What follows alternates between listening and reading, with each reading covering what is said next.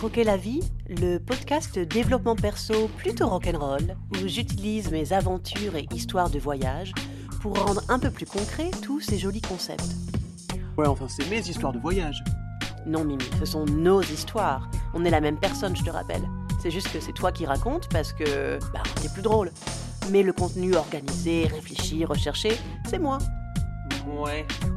Croquer la vie, le podcast pour ceux qui veulent embrasser toute leur personnalité et qui aiment les histoires rocambolesques Et croustillant. et croustillantes. Eh mais euh, c'est pas un peu chaud le côté schizo dès l'intro? Non, écoute, euh, comme ça les gens savent. Oui. Puis on a une excuse, on est gémeaux. Ouais, t'as raison.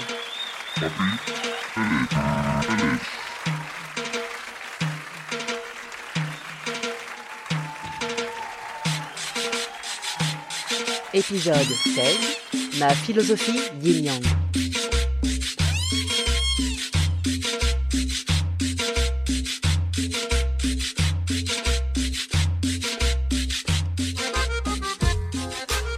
C'est cliché, j'avoue, mais le yin-yang est un symbole qui m'a toujours beaucoup appelé. D'abord par la géométrie délicieuse de sa forme, parce que je suis sûre que les premières fois que j'ai gobé dessus, j'avais aucune idée de ce que ce symbole signifiait. Puis quand on me l'a expliqué, grossièrement, mon esprit bien formaté par l'Occident est resté confus un moment. Donc yin, féminin, yang, masculin, ok. Et donc c'est l'ombre et la lumière aussi? Mais alors, euh, le yin, c'est l'ombre ou la lumière? Non, mais parce que j'ai pas envie d'être de l'ombre, moi. Ou alors, encore mieux, Donc yin, l'émotionnel, yang, l'action. Mais il y a plein de mecs qui sont émotifs, c'est débile. ouch Ouais, la nana qui a pas tout compris déjà. Comme quoi, on peut avoir une maman hippie et avoir des raisonnements bien définis par l'école. Mais ma confusion face à ces concepts qui ne respectaient aucune des étiquettes qu'on m'avait appris à poser sur le monde n'a fait qu'éveiller encore plus mon intérêt. Donc j'ai fini par comprendre que yin représentait l'archétype du féminin qui se trouve chez tous les humains, de même que le yang représente l'archétype du masculin que l'on trouve aussi chez tous les humains. J'ai vu les étiquettes de mon mental se décoller une à une. Je comprenais doucement que émotion et action étaient les deux versants d'une même pièce, comme l'ombre et la lumière. L'un ne peut pas aller sans l'autre. J'étais fascinée par cette idée d'équilibre, mais je vous le dis, j'étais très loin de l'avoir intégrée.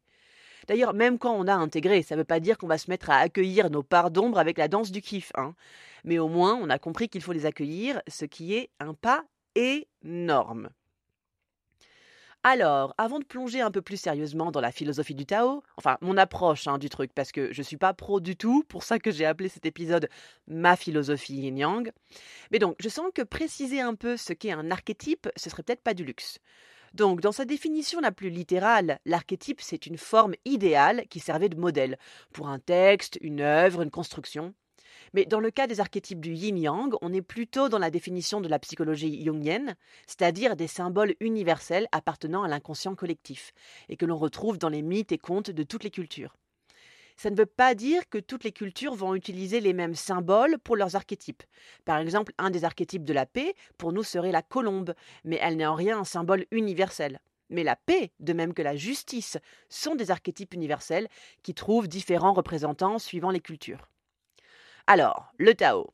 Bon, ce coup-ci, je ne suis pas allé demander à Larousse ou à Petit Robert pour la définition, hein. Je vous donne ma sauce, même si Lao Tse dit lui-même qu'il est impossible de définir le Tao. Donc, hein, voilà. Si tu sais pas qui est Lao Tse, franchement, Google, Tse comme Tse, hein, T-S-E-U.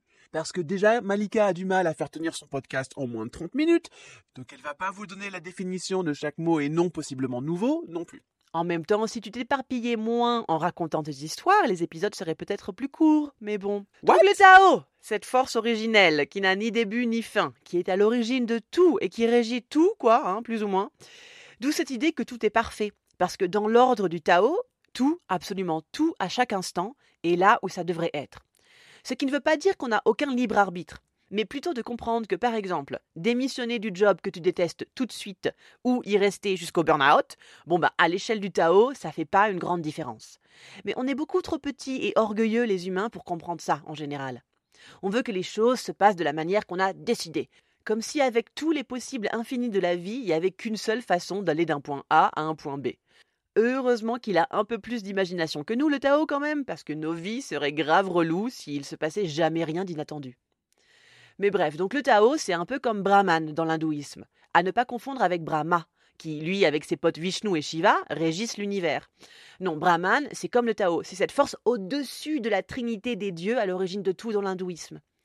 Pour en revenir au yin-yang, c'est effectivement le symbole utilisé généralement pour représenter le Tao, même si les taoïstes te diront que c'est une représentation imparfaite, puisque le Tao ne peut pas être représenté par un symbole créé par l'humain. La conscience humaine ne pourra jamais vraiment cerner ce qu'est le Tao, et donc évidemment on risque pas de trouver comment le représenter. Par contre, c'est quand même pas pour rien que le yin-yang est le symbole associé au Tao, parce qu'il représente l'union des contraires, la réconciliation des dualités. La philosophie du Tao accepte les paradoxes, les oppositions. Elle intègre qu'in fine, tout cela fait partie d'un grand tout, d'une grande unité. La dualité est illusoire, elle l'est à notre échelle d'humain, et c'est là notre grande erreur. C'est de croire que notre échelle est la plus haute, que nous sommes la conscience la plus élevée, et que donc forcément on peut tout comprendre. Ah là là là là. Mais bref, perso, c'est un type de philosophie qui m'a tout de suite beaucoup parlé, parce que s'il y a un truc qui m'a toujours paru évident, c'est que tout est relatif. D'ailleurs, même Einstein, il est d'accord avec moi. Et donc, on ne peut pas juger de premier abord sans essayer de comprendre ce qui a créé cette situation. Bon, ça ne veut pas dire que j'étais une reine du non-jugement, hein, non, non, non, j'avais des idées très établies sur les choses, les gens et moi-même surtout. Mais quand même, j'avais compris qu'à part quelques grands principes fondamentaux, du genre ne pas faire aux autres ce que tu voudrais pas qu'on te fasse, eh ben il n'y avait aucune règle qui pouvait être établie comme la chose juste à faire dans absolument toutes les situations. Ou à l'inverse, qui dirait que telle action n'est commise que par les pires ordures de l'humanité. Ça, tu vois, j'avais bien capté que c'était des règles établies pour que la population n'ait pas trop à réfléchir. Et tu l'auras compris si t'écoutes ce podcast depuis quelques épisodes déjà, j'aime beaucoup réfléchir et décortiquer tout. Enfin, sauf les ailes de poulet parce que je mange plus de viande. Mais bref, c'est cette mentalité qui m'a fait sortir un jour, je pense que c'était au lycée, mais me connaissant, ça peut dater du collège, ma fameuse phrase J'ai pas de morale, mais j'ai des principes. Et j'expliquais donc avec mon ton de Madame Je sais tout la différence entre la morale, qui est cette science du bien et du mal, hein, qui a donc des règles qui ont été établies par des vieux mecs hétéros il y a un millénaire ou deux, j'allais dire blancs, mais bon, c'était pas que des blancs non plus, et les principes donc qui sont ces règles que chacun peut se fixer suivant sa propre analyse ou expérience du monde. D'ailleurs, c'est une différence que je continue d'expliquer régulièrement puisque je me suis fait tatouer cette phrase dans le creux des reins, voilà, hein, évidemment. J'ai pas de morale, mais j'ai des principes, écrit en rond juste au-dessus de mes fesses, donc c'est pas rare qu'on me questionne sur cette phrase.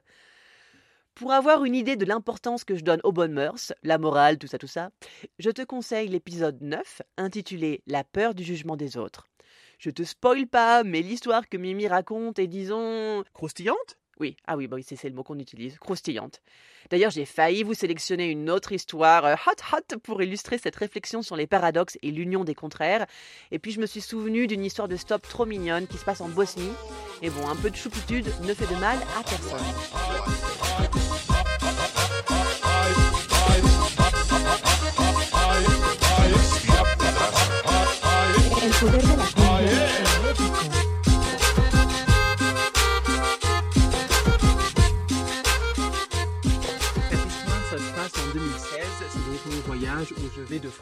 Jusqu'en Roumanie.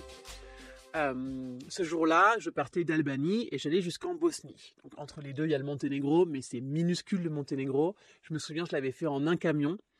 C'est ça, c'est le truc qui est bien, tu vois, en Europe, c'est que les hum, plaques d'immatriculation, tu sais, il y a les lettres par rapport au pays, et quand tu fais du stop et que tu vas, tu traverses des pays, c'est quand même assez pratique, parce que je me souviens à la frontière Albanie-Monténégro, j'avais zioté euh, les plaques d'immatriculation des camions et j'en avais vu un au loin qui avait le BZH de Bosnie-Herzégovine. Donc j'étais allé le voir en lui demandant s'il allait jusqu'en Bosnie. Il m'avait dit oui et donc du coup j'avais pu traverser tout le Monténégro en un camion. C'est le, pays est magnifique donc là d'avoir cette vue surélevée dans la cabine du camion c'était vraiment euh, la cerise sur le gâteau. C'était trop cool. Euh, bon, par contre, c'était pas lui qui m'avait amené jusqu'à mon point B en Bosnie, qui était, j'allais jusqu'à Mostar, donc j'avais dû prendre d'autres véhicules mais c'était quand même effectivement, c'était un camion qui m'avait déposé et lui, il allait plus loin. Euh, il était sur, on était sur l'autoroute, quoi, donc il m'avait déposé à la sortie d'autoroute euh, direction Mostar. Euh, et enfin à Mostar mais vraiment à l'extérieur quoi et lui avait continué donc du coup j'arrive et en fait le truc c'est que la monnaie en Albanie et la monnaie en Bosnie ce ne sont pas les mêmes Donc, quand j'arrive là en Bosnie, j'ai encore aucune, aucune monnaie, j'ai aucun argent de Bosnie.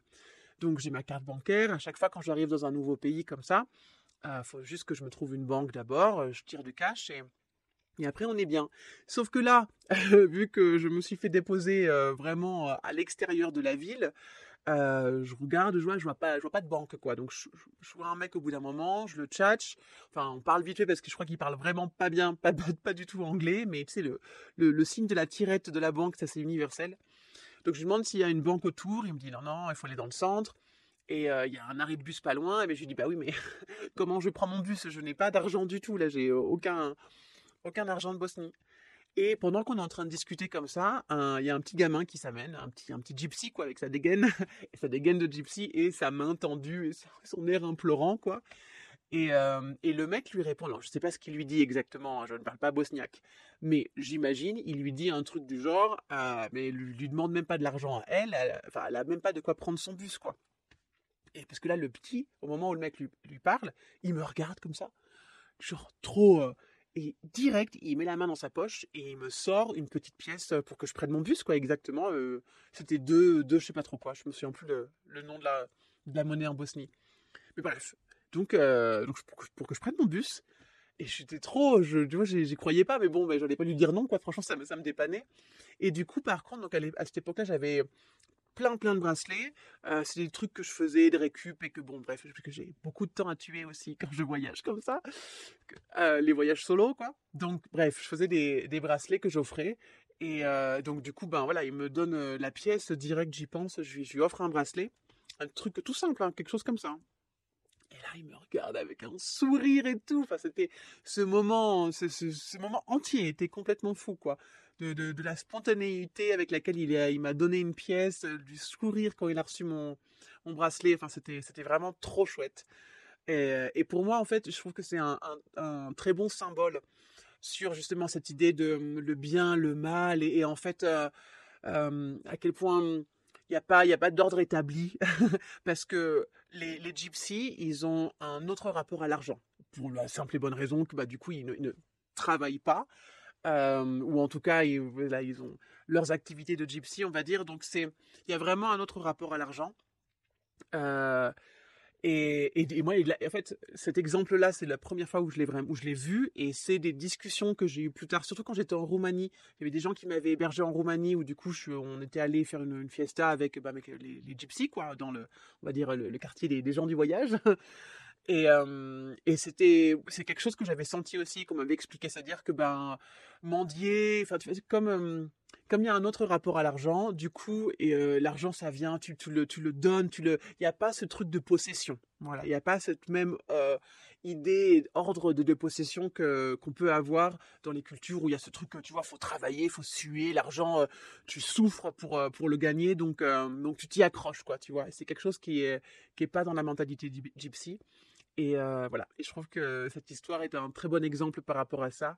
Et, euh, et je trouve que c'était un très bon exemple en général sur les, paradoxes de la vie et sur le fait de ne pas, de ne pas jamais croire qu'il y a une, euh, euh, une règle établie qui fait que les gens, ça c'est les, les- les- humains qui font ça, ils sont des bons humains ou des mauvais humains.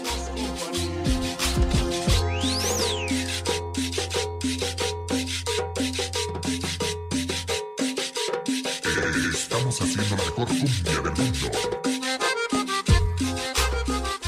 on regarde le symbole du yin-yang, la question ne se pose pas de savoir s'il y a trop de noir ou trop de blanc. La balance est parfaite et le beau naît de cet équilibre. Pourquoi c'est si difficile pour nous d'accepter qu'il faut autant d'ombre que de lumière pour avancer de façon équilibrée? Pourquoi ça nous semble une voie de malheur et de tristesse?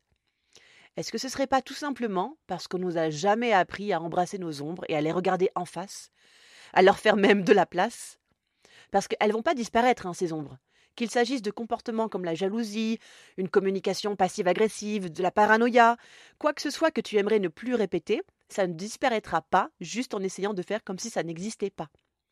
Plus tu essayes de n'être que lumière, une personne qui va toujours bien, qui ne demande pas d'aide et qui ne part jamais en live, euh, enfin à part les deux nuits ivres mortes par semaine, plus les parts d'ombre que tu ne veux pas voir vont te sauter à la gueule trois fois plus violent. C'est logique, c'est comme un ressort. Plus tu compresses le ressort vers le bas, plus il saute haut quand tu lâches. La boulimie, dans mon cas, image très bien le concept aussi, parce que les crises de boulimie, c'est complètement une pression que l'on s'exerce, ne pas manger à notre faim, pour quelque raison que ce soit, et qui explose d'une façon tellement violente qu'on en devient incapable de contrôler la quantité de nourriture qu'on ingère. Mais la pression que je me mettais explosait de différentes manières. J'ai quand même eu un sacré problème avec l'alcool pendant un moment. Dès le collège, je black out mes soirées assez souvent. hein. J'ai des souvenirs d'avoir fait le mur et de m'être réveillée chez moi le lendemain matin avec aucun souvenir de comment j'étais rentrée en scooter. Oui, j'habitais dans la campagne profonde, donc en général à 14 ans, tes parents t'achètent une vieille mob ou un scooter pour gagner un peu d'indépendance, vu qu'il n'y a aucun transport en commun et que tes potes habitent dans un rayon de 5 à 15 km. C'est les villages. Bref, ces blackouts ont continué au lycée puis à la fac. C'était vraiment très normal pour moi de ne pas me souvenir d'un bout de la soirée et ça m'inquiétait pas plus que ça. Maintenant, je peux voir que j'étais dans un tel contrôle tout le temps de mon humeur et donc de mes émotions que c'est évident que je partais en cacahuète dès que je lâchais un peu la pression.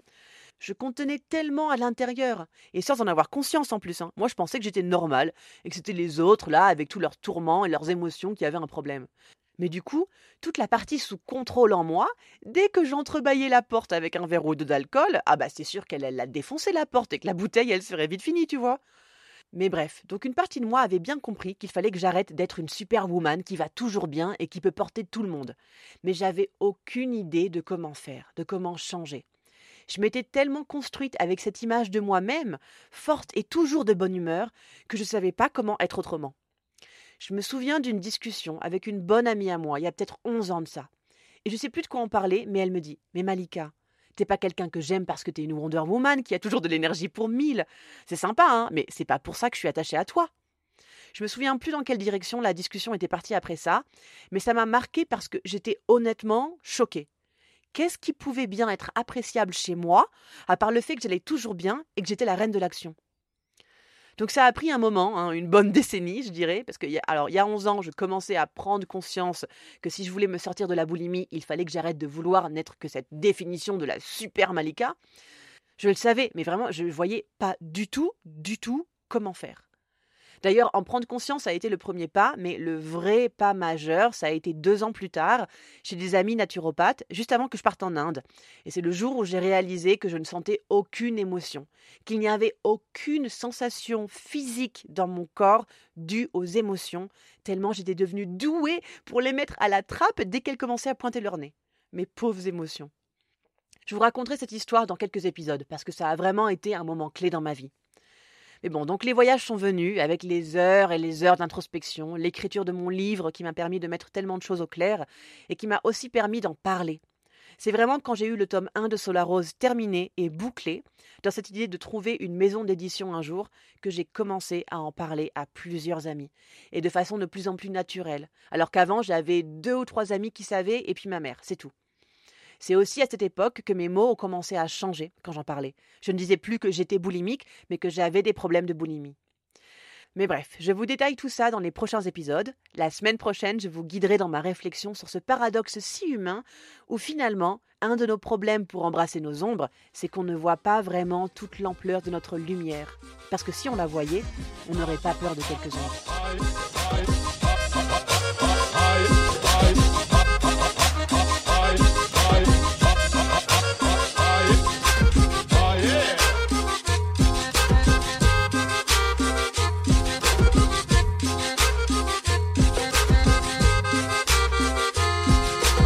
Croquer la vie, c'est fini pour aujourd'hui. J'espère que mon petit topo sur le Tao t'a inspiré et que tu sens un début de changement dans le regard que tu poses sur tes ombres.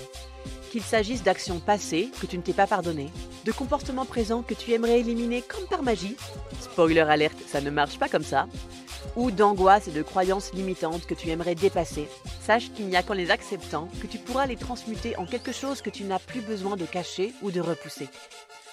Si ce que je raconte te parle, oublie pas de t'abonner et de mettre plein d'étoiles sur la plateforme que tu utilises, et bien sûr d'en parler autour de toi. Pour les utilisateurs de réseaux sociaux, je vous mets les liens dans la description du podcast. Mon compte Insta a changé, maintenant c'est Croquer la vie avec tiré du bas au début et à la fin. Bon, les 15 premiers épisodes, je donne une page Insta qui est erronée maintenant, hein, mais bon, on verra si un jour mon podcast explose, je me poserai la question à ce moment-là. hein. J'ai aussi une page Facebook Croquer la vie. En attendant qu'on puisse communiquer sur les plateformes de podcast, si tu as des questions, des remarques, des échos sur mon blabla, tu peux m'écrire sur ces réseaux. Je rappelle aussi que je commence des ateliers d'écriture autour du thème de l'avatar et de l'autofiction, qui est donc la façon dont j'ai écrit mon livre Solar Rose ou l'amnésie salvatrice. C'est tous les jeudis à 18h30 sur donation. Et il y a plus d'infos sur mon compte Insta Croquer la vie, donc n'hésite pas à aller checker.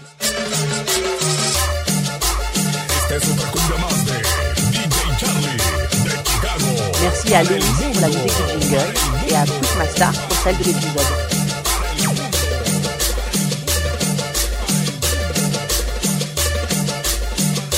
Je vous souhaite un lundi rayonnant.